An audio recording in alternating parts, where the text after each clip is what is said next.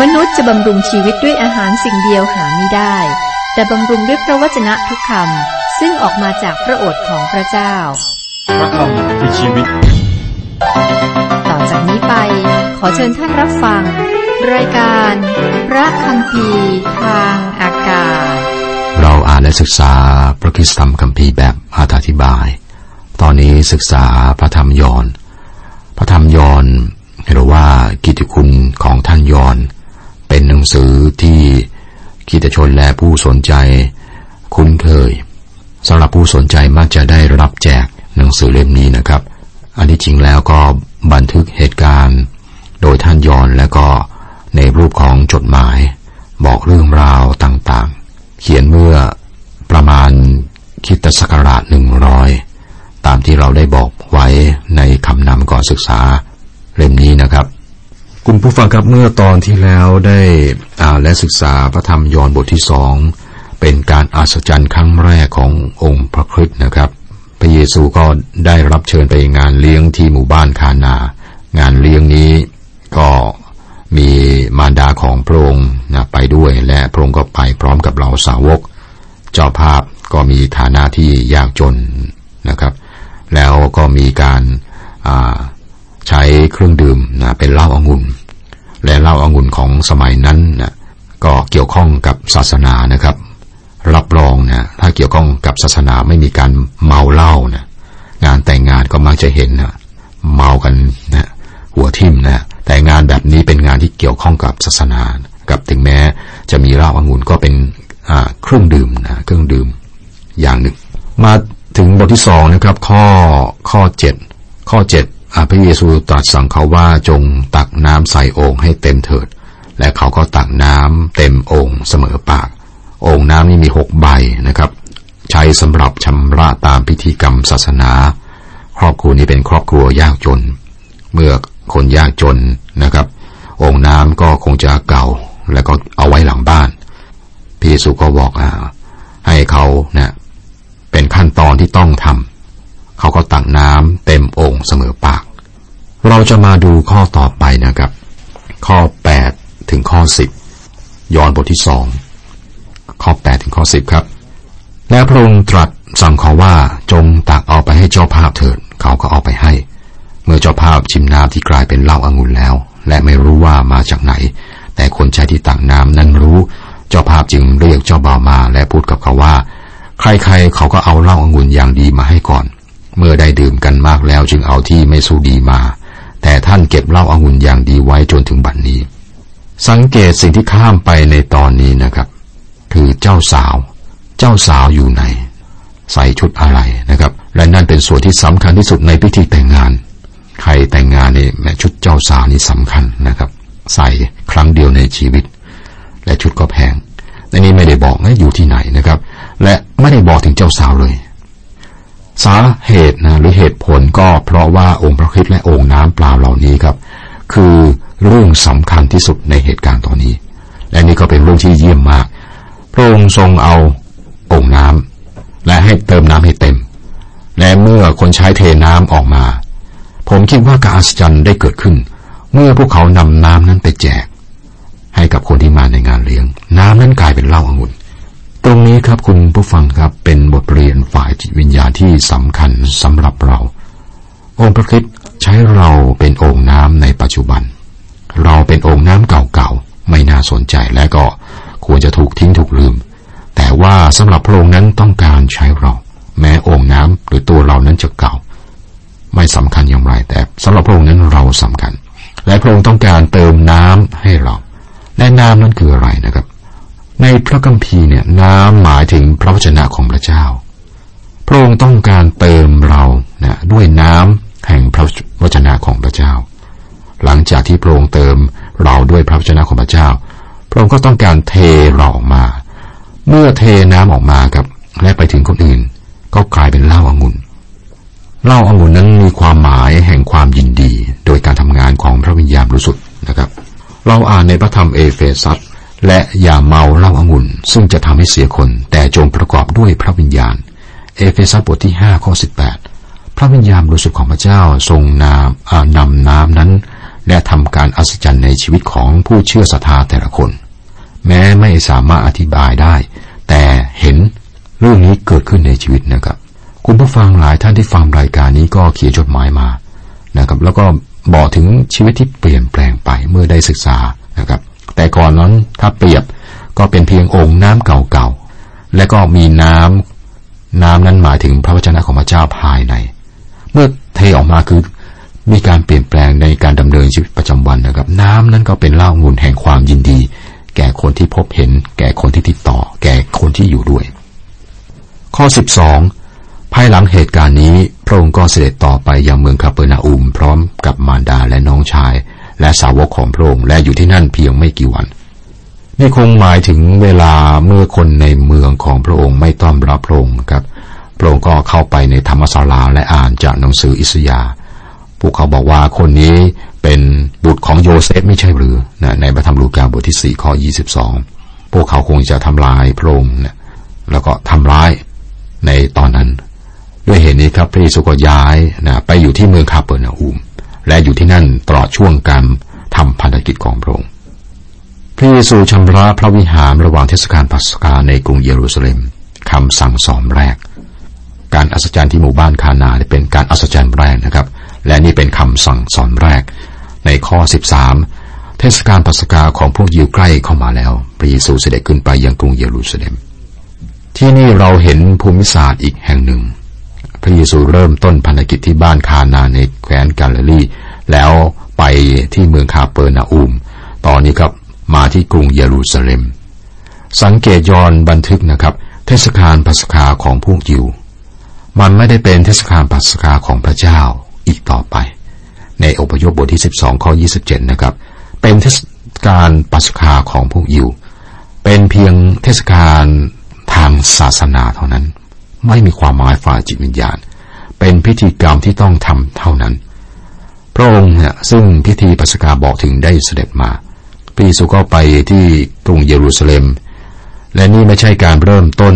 พันธกิจอย่างเปิดเผยของพระเยซูนะครับ แต่คงจะเป็นตอนท้ายของปีแรก ผู้ชายทุกคนนะที่เป็นคนยิวนะครับ จะต้องไปที่กรุงเยรูซาเล็มปีละสามครั้งสามครั้งนี้ก็มีสามเทศกาลคือเทศกาลปัสกาเทศกาลเพเทคอส และเทศกาลอยู่เพิงพระเยซูก็ไป สำหรับเทศกาลปัสกา ก็ประมาณวันที่ 14 เมษายนนะครับ ดังนั้นเราเห็นว่ายอนเน้นภูมิศาสตร์และก็ปฏิทินด้วย เราจะเห็นเหตุการณ์พระเยซูทำการชำระพระวิหารในเยรูซาเล็ม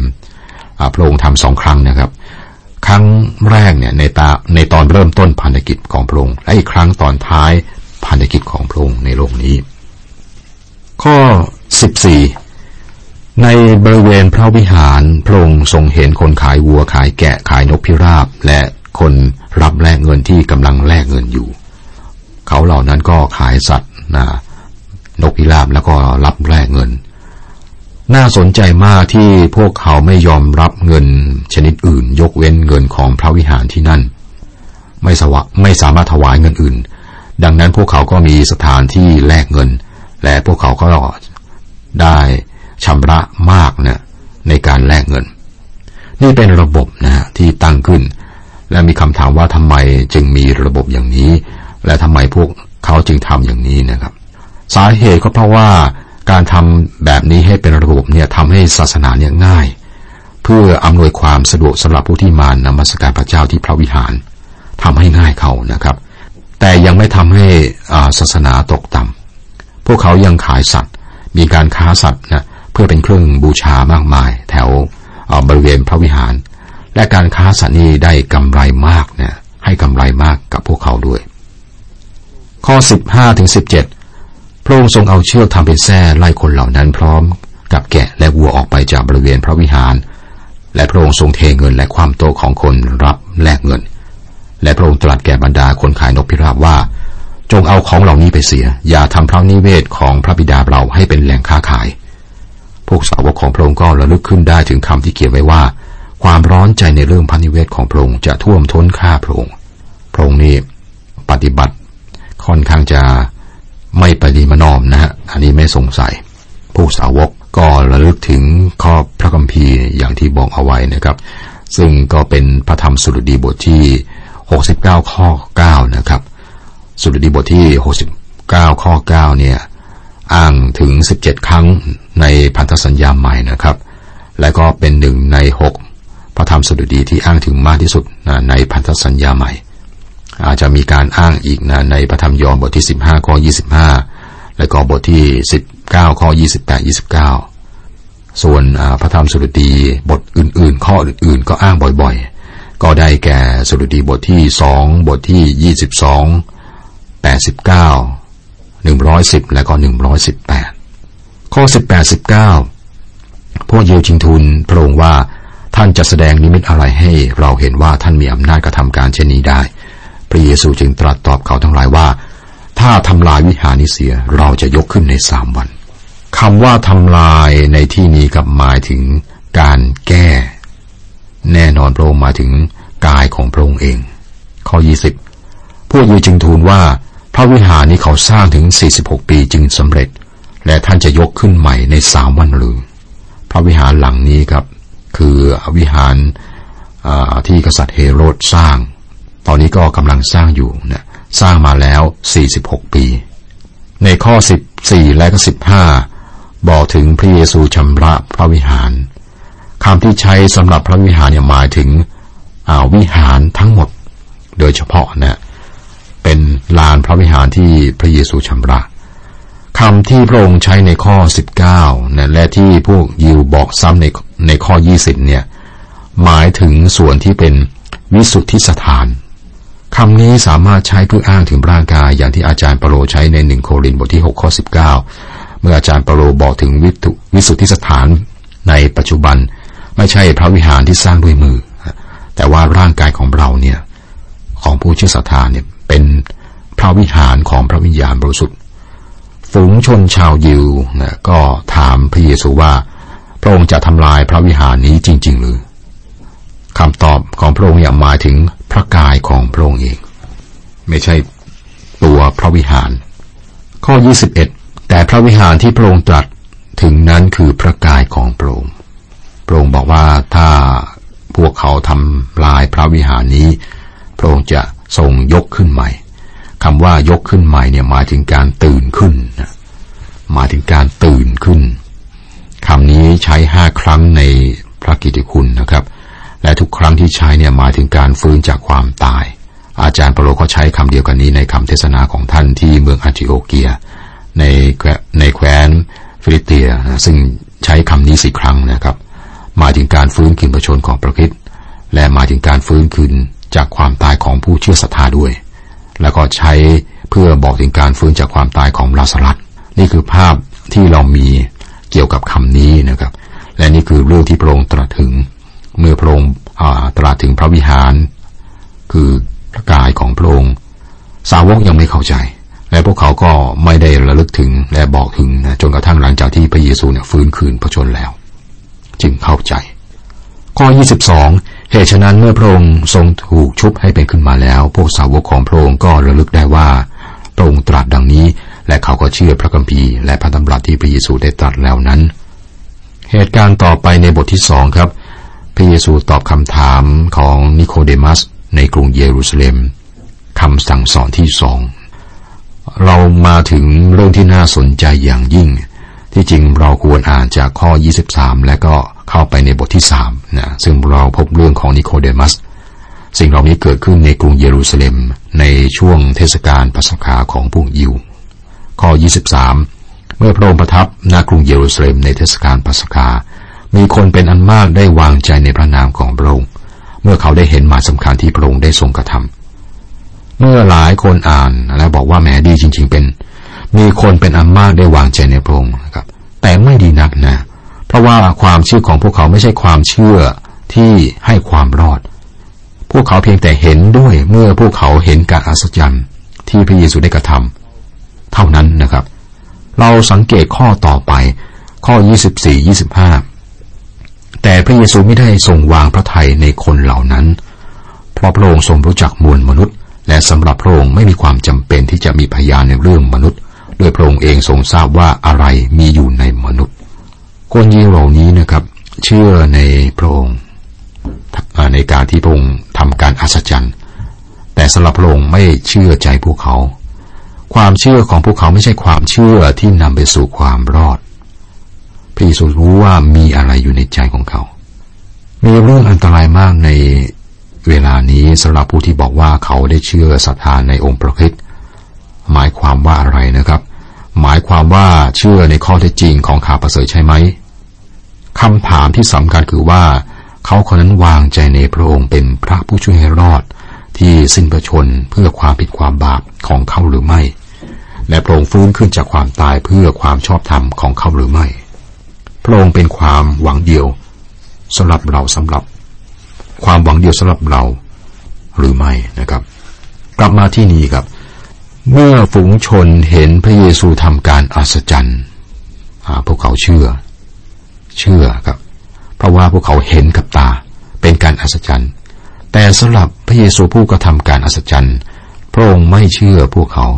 พระองค์ทรงทราบว่าความเชื่อของพวกเขานั้นไม่ใช่ความเชื่อที่แท้จริง เพราะว่าพระองค์ทรงรู้จักมวลมนุษย์ พระองค์ทรงทราบว่ามีอะไรอยู่ในใจของมนุษย์ พระองค์ไม่ต้องการให้ใครบอกพระองค์เรื่องมนุษย์ เพราะว่าพระองค์รู้ว่ามีอะไรในใจมนุษย์ เหตุการณ์ก็ดำเนินต่อไปเมื่อผู้นำของคนยิวนะครับ ชื่อนิโคเดมัสมาหาพระเยซูในเวลากลางคืน แล้วพระเยซูก็วางใจฮะในนิโคเดมัส เพราะว่านิโคเดมัสมีความเชื่อที่แท้จริงนะครับ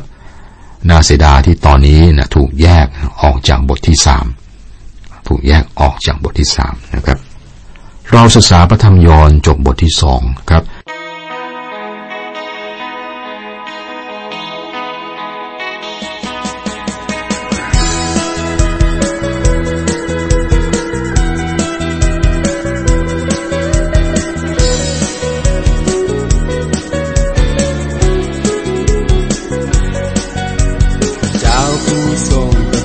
ความรอดบาป รู้จักเรามาเนิ่นนาน ไม่ว่าวันเวลานานเท่าไรแต่พระองค์ยังคงสนพระทัยและห่วงใยเราอยู่เสมอ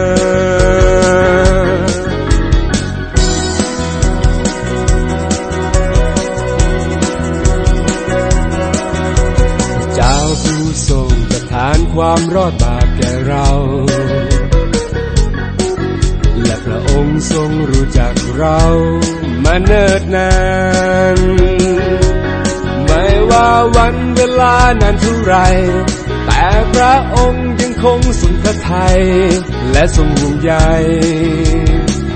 เราอยู่เสมอ กี่เดือนที่หมุนเวียนไปในพระทัยพระองค์ยังผู้ใหญ่ ไม่เคยทอดทิ้งเราไม่ทำให้ผิดหวัง จากกี่ปีกี่เดือนที่หมุนเวียนไปในพระทัยพระองค์ยังผู้ใหญ่ และทรงนำเราก้าวไปในทางพระองค์